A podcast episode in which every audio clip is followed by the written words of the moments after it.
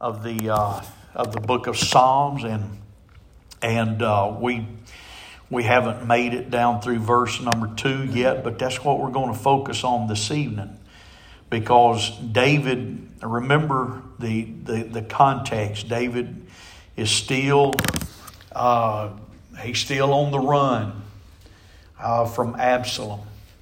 Uh, he's, he's in a distressful situation. And he acknowledges that to, to the Lord.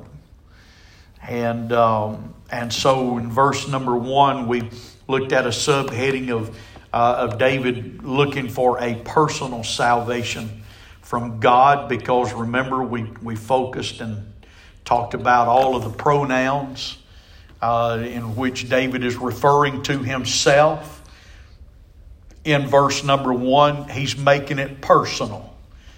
God, I'm in distress. I need you to hear me when I cry. And, and I need for you to, to help me. You, you've enlarged me when I was in distress or in a, a tight place. And, and so now in, in verse number two, David looks to God for practical salvation. Uh, practical salvation is that which is manifested in practice or action. It is not theoretical nor ideal. Now, that manifested in practice or action and not theoretical or ideal is, is Webster's definition of the word practical. You know, when you talk about a, uh, uh, well, just talking about the Word of God, you know, when you talk about a, uh, somebody may, you know, ask, you know, about a, may ask you about a passage of Scripture and, and ask you, what is the practical application of that? What, what they're asking you is, how does this apply to me? How is it applicable to my life? How is it worked out? How is it manifested uh, in my life? How do I take this and put it into action every day? Now, here, here's the thing. I just want to interject this before I go on uh, with, with my notes a, an experience with God that is not worked out is not a practical experience. It would either be considered or labeled a theoretical or an ideal experience, but it's not practical. Remember, practical is something you put into practice. So if you if you have a, a relationship, you know, with God that is that is not doing something practical in your life, that relationship is either ideal or is theoretical. An ideal relationship with, with God, or a theoretical, rather, a theoretical relationship with God is one that exists only in theory. It doesn't exist in practice. Anybody get what I'm saying this evening? And, and your, your salvation has, has, has another side to it than a spiritual side that just affects your, your soul you know, you're, you're, you're, we talk about our soul being saved. God, God saved my soul. You know, and, and we always look at, at uh, the salvation issue from a spiritual aspect. It's a spiritual thing. It's, it's, it's not a, uh, an everyday, you know, I, I, as long as I, I maintain the Holy Ghost every day, you know, what, what is the evidence, anyway, of maintaining the Holy Ghost? Now, before you answer, you know, we, we receive the baptism of the Holy Ghost evidenced by other tongues. That's how we know the Spirit of God has taken up residence within either ourselves or someone else.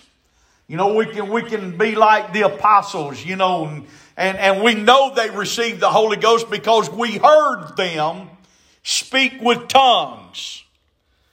But, but how, what is the evidence that the Holy Ghost is, is working in, in your life every day? What's the evidence of that? The, the fruit of the Spirit. It, it's not the fact that, you know, we used to smoke and we don't smoke anymore. That's evidence of the, the Holy Ghost is still there. No, it isn't. Now, we, we shouldn't take up smoking, but, but just the, the lack of what we used to do is not evidence that the Holy Ghost is still working in our life. The evidence of the Spirit of God is the fruit of the Spirit. You know, this, this thing, you know, like love, joy, and, and, and patience and peace and, you know, and, and all of these other things. The, the fruit that is produced by the Spirit of God is evidence. How is the fruit produced in my life? It's a daily thing. It's a practical deal. It's something that, that is worked out in my life every day that I live. You need a practical salvation. Something that affects your everyday life. Something that, uh, that affects your thinking, your thought process. Something that, that causes you to guard how much time you spend on social media. To guard how much time you, you, you spend watching you know, movies. I don't care if they are good. If you spend all of your time doing that, you, you need a practical application of the Spirit of God that, that is not ideal, nor is it theoretical. And you say, well, I mean, that, I, don't know that that sounds too biblical to me. Well, let, let, me, let me make it biblical then. One writer said it like this faith without is what? What is that? What's, what is James talking about? He's not talking about a theoretical faith. Theoretical faith, it is that faith that has no action behind it. Because he said, you, you show me your faith without your works, What's that? That's ideal or that's theoretical. You show me your faith without your works, I'll show you my faith by my works. That's practical faith. That, that's a faith that gets you through every day. That's, that's a faith that, that gets you through a situation of life without losing confidence in God and, and without losing your mind. It, it's that practical side. And, and David now is beginning to ask God. I, I, have talked to you now about a personal salvation. I, I need your help. I need your help now. What I need is something that, that is going to be manifested in my life now. So,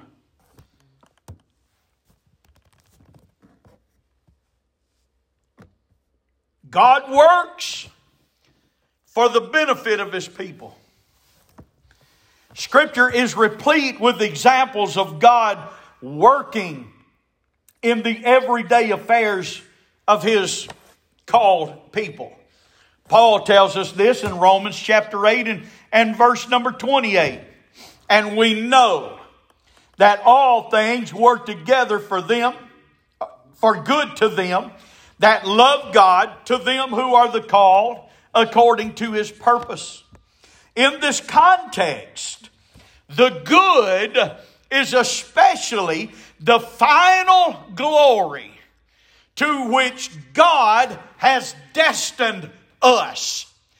What, what Paul is saying, Paul, Paul's not saying, you know, what I've heard so many times down through the years. If God takes this job, He's going to give you a better job. Bless God. Glory to God. Hallelujah. If God requires one thing from you that you think is good, He don't require anything from you unless He's going to give you something better. And we shout and we glory to God and we shake our heads and hallelujah. All of that kind of stuff. But God may take a job that keeps you out of church and He may give you a lesser job so that you can be in church. Now, now wait a minute.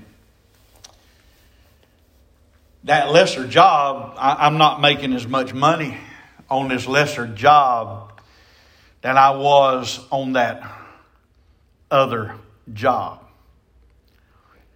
Have to keep in, keep in mind that good in this context is not God taking something and giving you, always giving you something. How many of you have heard that? Oh, I've heard it preached. I've heard it taught. You know, if God takes, allows this job to be taken away, bless God, you can rest assured of one thing God's going to give you a better job. He's going to bless you with a better paying job. And we run around the church and we shout, we whoop and glory. But what's going on when it doesn't happen that way? See, we have to understand what good is in the context. Good, good, it is talking uh, uh, especially concerning the final glory to which God has destined to us. But it, but it also includes the benefits of being a child of God in this life. What I have to understand is that, that even though God may have me running through the wilderness like David was in this context, I can look at that and say, you know what, that's not good. David could look at that and say, God, this is not a good place. I'm accustomed to sleeping in the king's bed. I'm accustomed to eating from the king's table. I'm accustomed to being in the king's chambers every day. I, am accustomed to the, to, to the fine food of the king. And here I am in the wilderness. You know, we're basically surviving.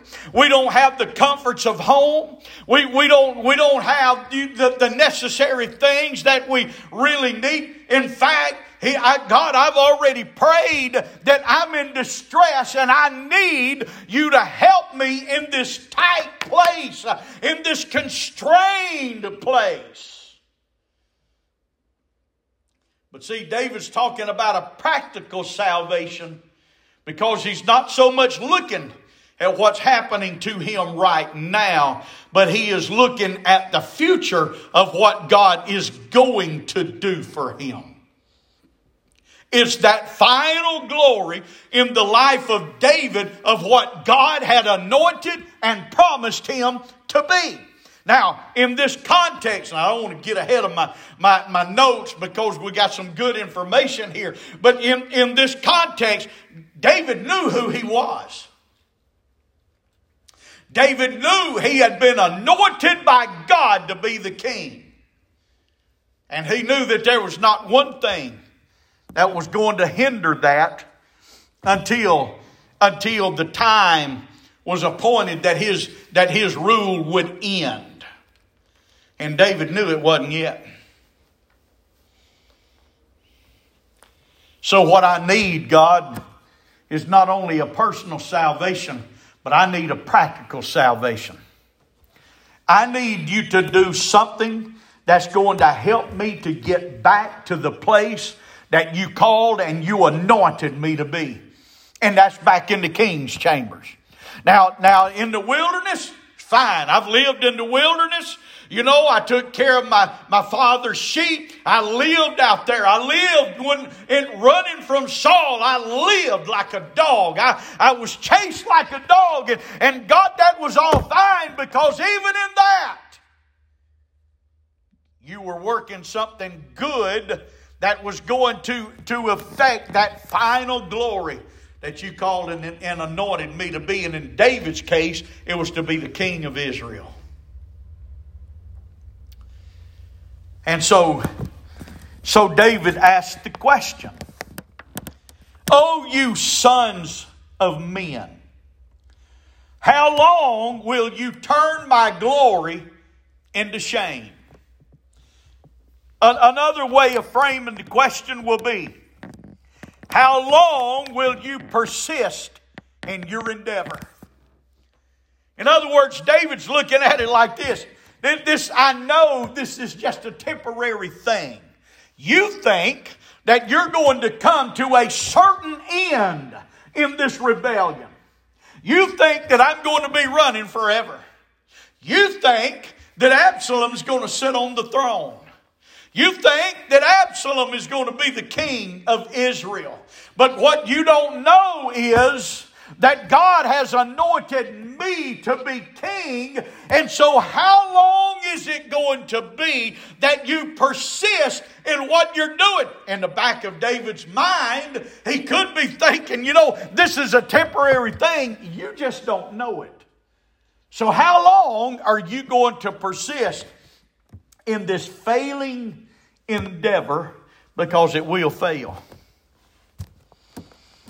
To what extent will you go in this scheme?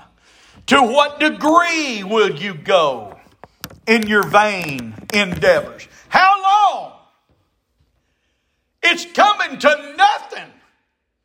So, how long will you persist in this? To what degree will you go?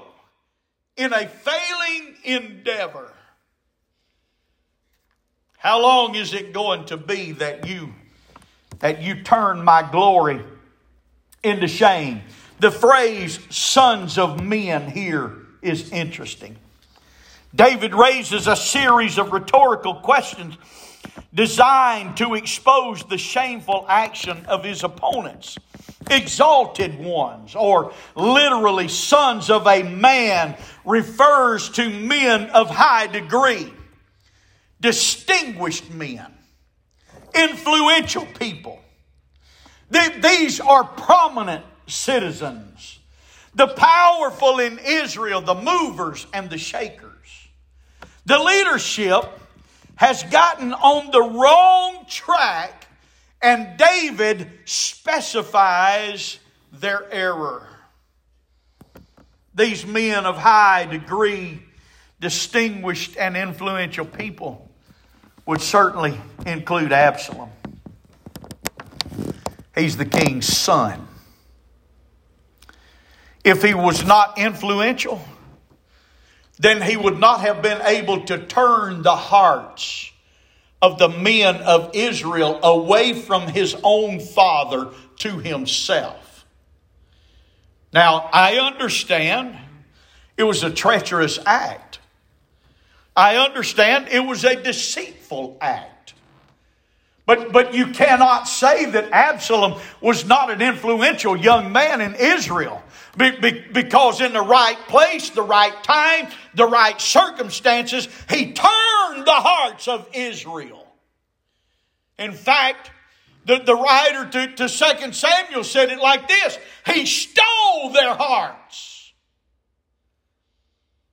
How are you going to steal the heart of a, of a person?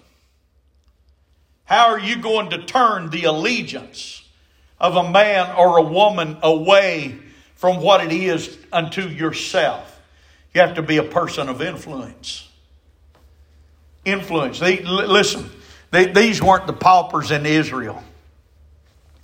They, these were the these were the wealthy people. These were those in in uh, in civil government. These were people who were were educated. These men of high degree included the leadership of Jerusalem to whom David is asking his question, How long? David knows that even though he's in a time of pressing, those attacking him will be successful. Ultimately, God is going to bring me back to where I, where I was. Ultimately, God's going to restore me. And, and how long, how long? David said the movers and the shakers of those behind the rebellion are attempting to turn my glory into shame. My glory. What David is saying is, and sometimes we we kind of refrain from looking at ourselves in this light, maybe. But when David is, is, is speaking uh, of his glory, he, he's speaking of his honor. My honor as the king. How long are you going to take my honor as a king and turn it into shame? It's a vain endeavor. But how long are, are you going to, to, to take my, my, my honor? It speaks of a rank. I'm the king. You're shaming the king. How long are you going? It, it talks about a station in life. Ultimately, it talks about a reputation. Absalom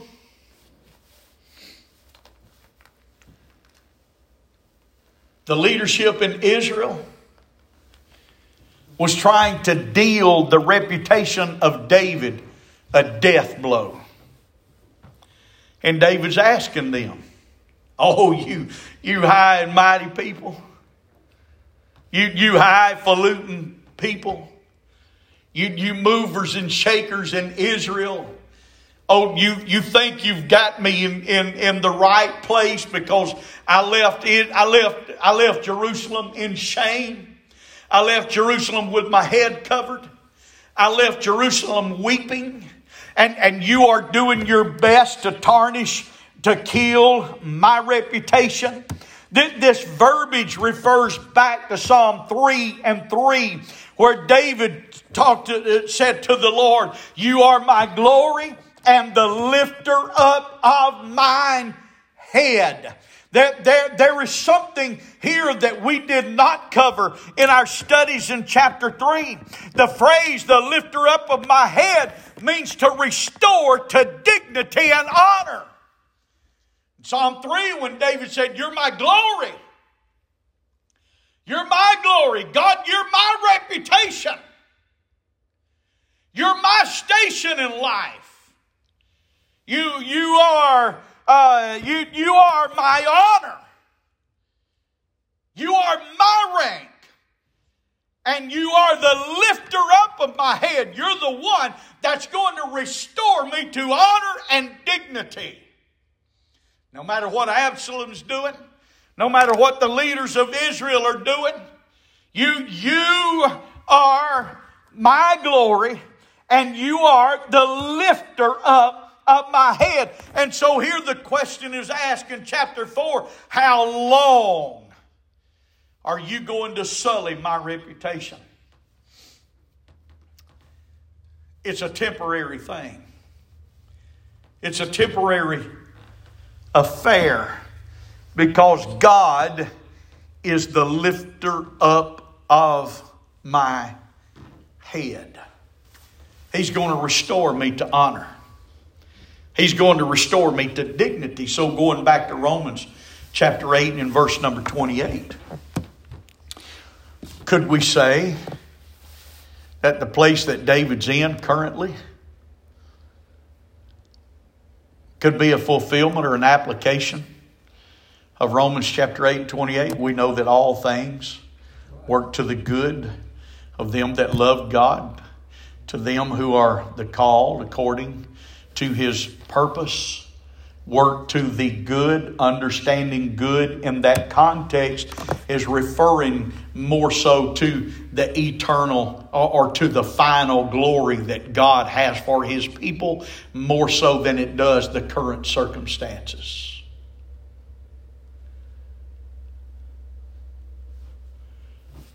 I would say yes.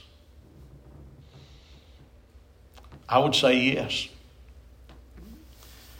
David is looking for a practice, something that's going to affect him exactly where he is It, it, in, in our case, in, in our case, we have things that affect us in life.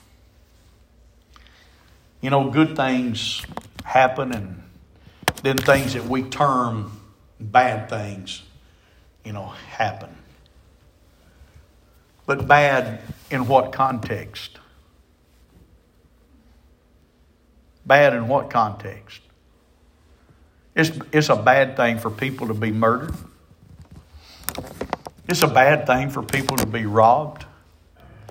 It's a bad thing for people to lose good and good paying jobs.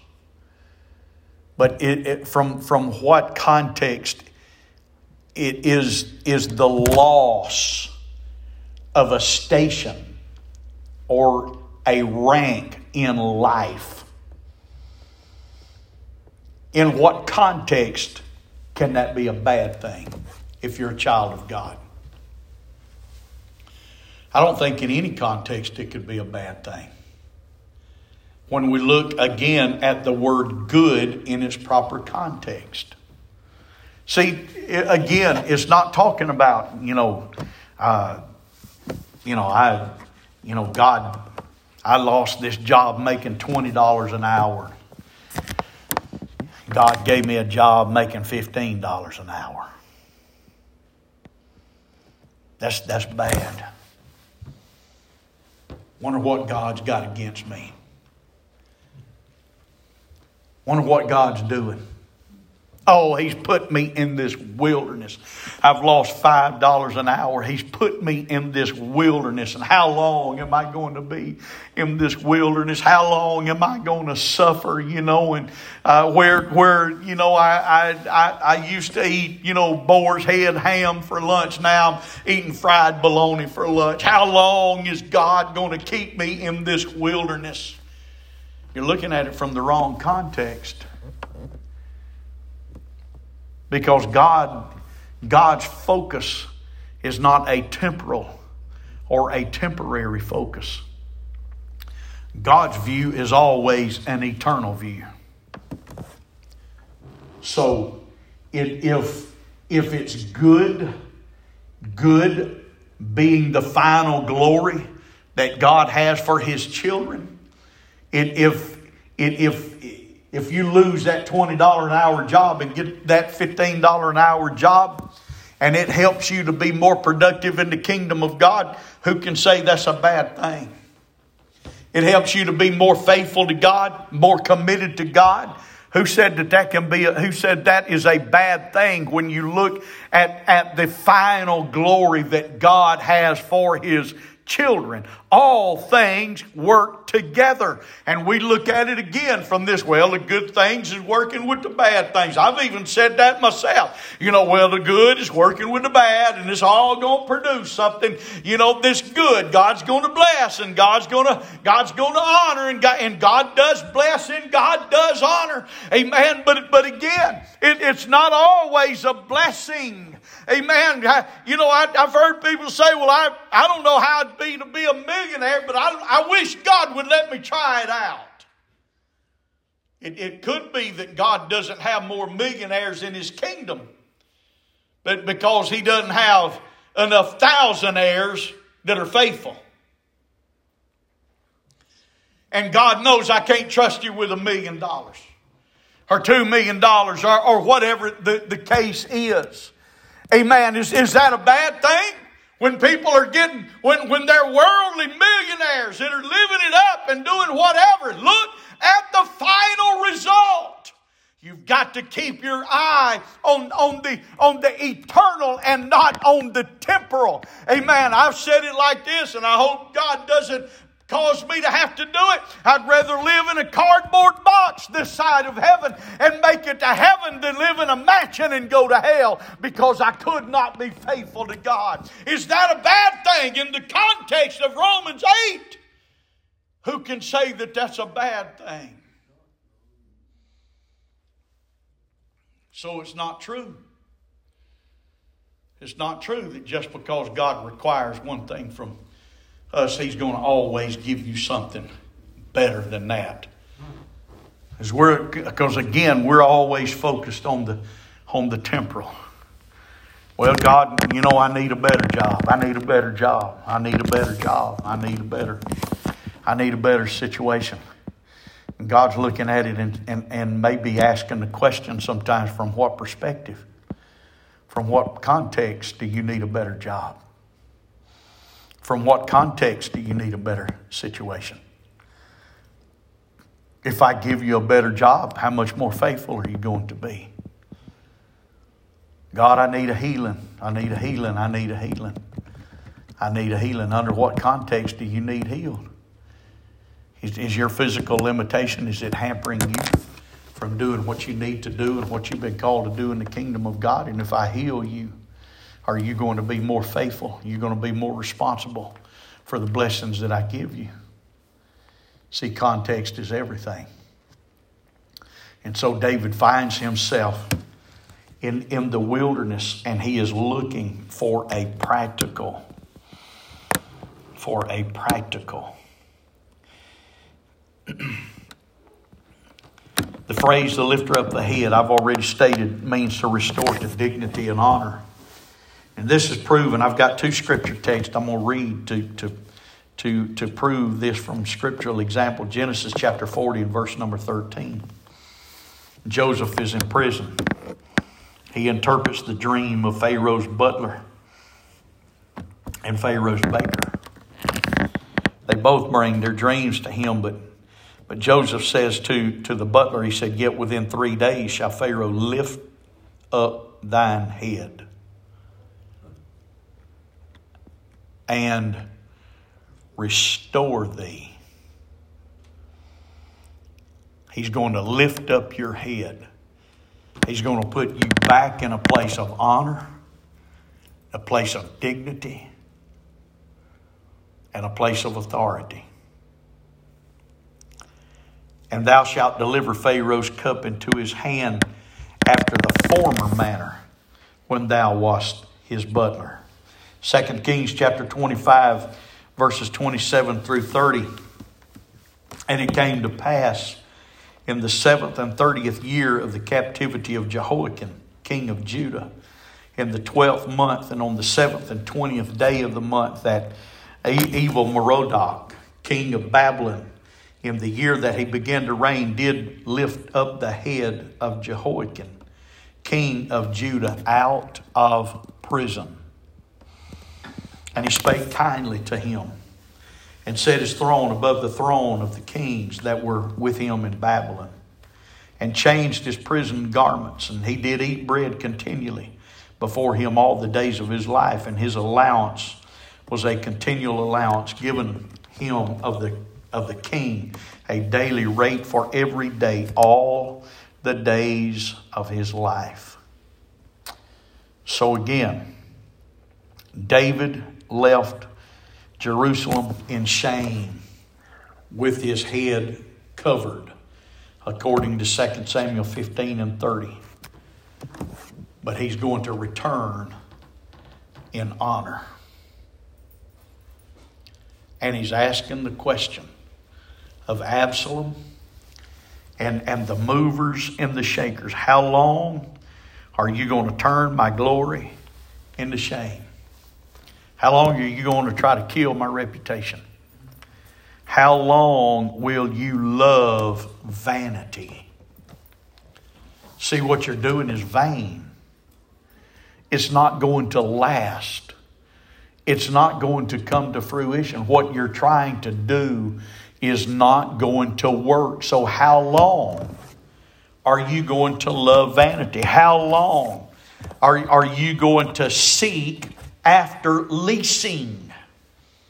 That word leasing is not talking about leasing a car, like leasing property. That, that, that is an old English word that, that refers to lying.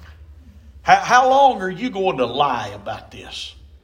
How long are you going to seek after vanity, this vain endeavor? How long are you going to sully my reputation? And then David uses that word again Selah. I want you to stop. And I want you to think about that. Oh, you sons of men that are sullying my reputation, that, that are degrading my honor, that are doing everything in, in your power to, to, to turn something that God has established. How long are you going to love this vain endeavor? And how long are you going to seek after these lies? And now he says to these sons of men, you need to stop and you need to consider this. You need to stop and consider. Because in the next verse that we'll begin next Wednesday, because in the next verse, he starts talking to these men about what he knows that God has done and what God is going to do. He said, So while you're while you're destroying my reputation, and I admit I'm in distress, I'm on the run, but what I'm looking for and what I'm going to receive is practical salvation from God. What God is going to do is going to affect my kingship for, for the rest of its entirety. It's going to be something I walk in every day, every day, and every day. Amen. And that's what God intends for His people. We don't just need personal salvation, we need practical salvation. Amen. Something that affects me when somebody cuts me off in traffic.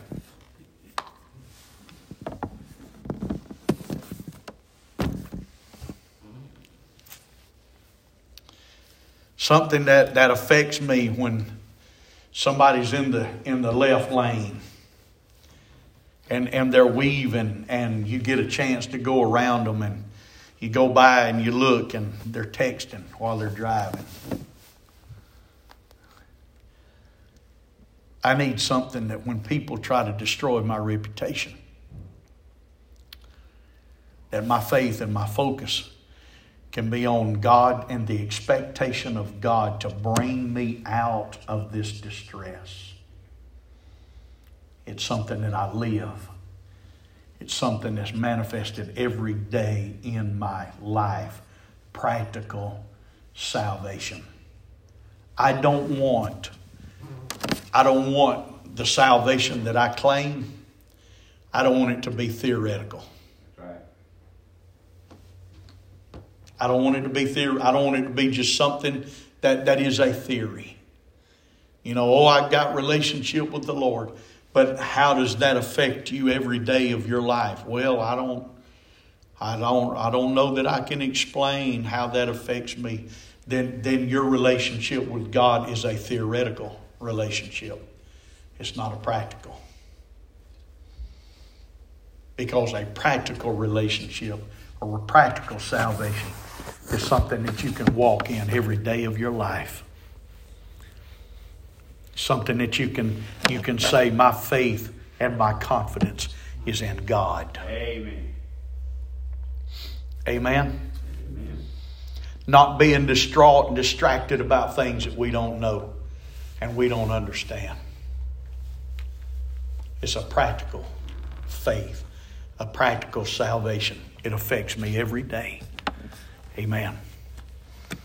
A week or so ago, my wife had a ENT appointment in Birmingham. She's, you know, her voice doesn't hold out. And, you know, it's difficult for her to sing, and I've gotten on to her before not helping me, not singing. I need help up there. You just standing there, just banging on keys. And so she's got nodules on her thyroid gland. And so they ran a light, you know, up her nose and down, looked at her voice box, and the doctor said, Your voice box looks good. There's no nodules, there's no lesions, you know, you know, there. You know, I think it's just uh, you know, due to acid reflux. Do you have acid reflux? She said, I live on Tums. He said, I think that's that's the problem. Well, they called today and said we need we want you to come back, and um, we, we we need to run a light down your throat to to look at your throat to see if there are any any any lesions or any nodules, you know, on your throat. And so, and and when when we do that, we do it right here in the office. And when we do that, you will see the doctor afterwards. And also, she comes home telling that, and she said, I don't know, you know, whether to be concerned or just to say he's just taking every precaution to make sure something's not, you know, going on. And, and I said, What's there to be concerned about? You don't know anything. You, you have no information. So why why be concerned about something you don't know? Why why waste time worrying about that that you don't know? Well, the old saying is what you don't know could hurt you. And what you do know can hurt you too. But why, why, be, con, why be concerned? We, we don't need to walk in fear. We need to walk in faith. You know, if they run that thing down there and there's, and there's concerns, then, then, then we know what to pray about. We know, we know what to go to God about. But right now, there's you know there, there there's nothing. What what are you talking about? I'm I'm talking about practical salvation that helps you to walk every day of your life and walk in faith and, and not in fear. We walk by faith, we don't walk by sight. We live our lives by faith and not by sight. Amen. David was looking for a personal salvation, and then he looked for a practical salvation that's going to affect his life to get him back to the place that God anointed him to be when Samuel anointed him to be king over Israel. Amen. I'm thankful for a practical salvation today. Amen. Let's stand this evening. Thank you for being faithful to Bible study. But let's lift our hands, our voices one more time, and let's thank God. Let's thank God. Hallelujah.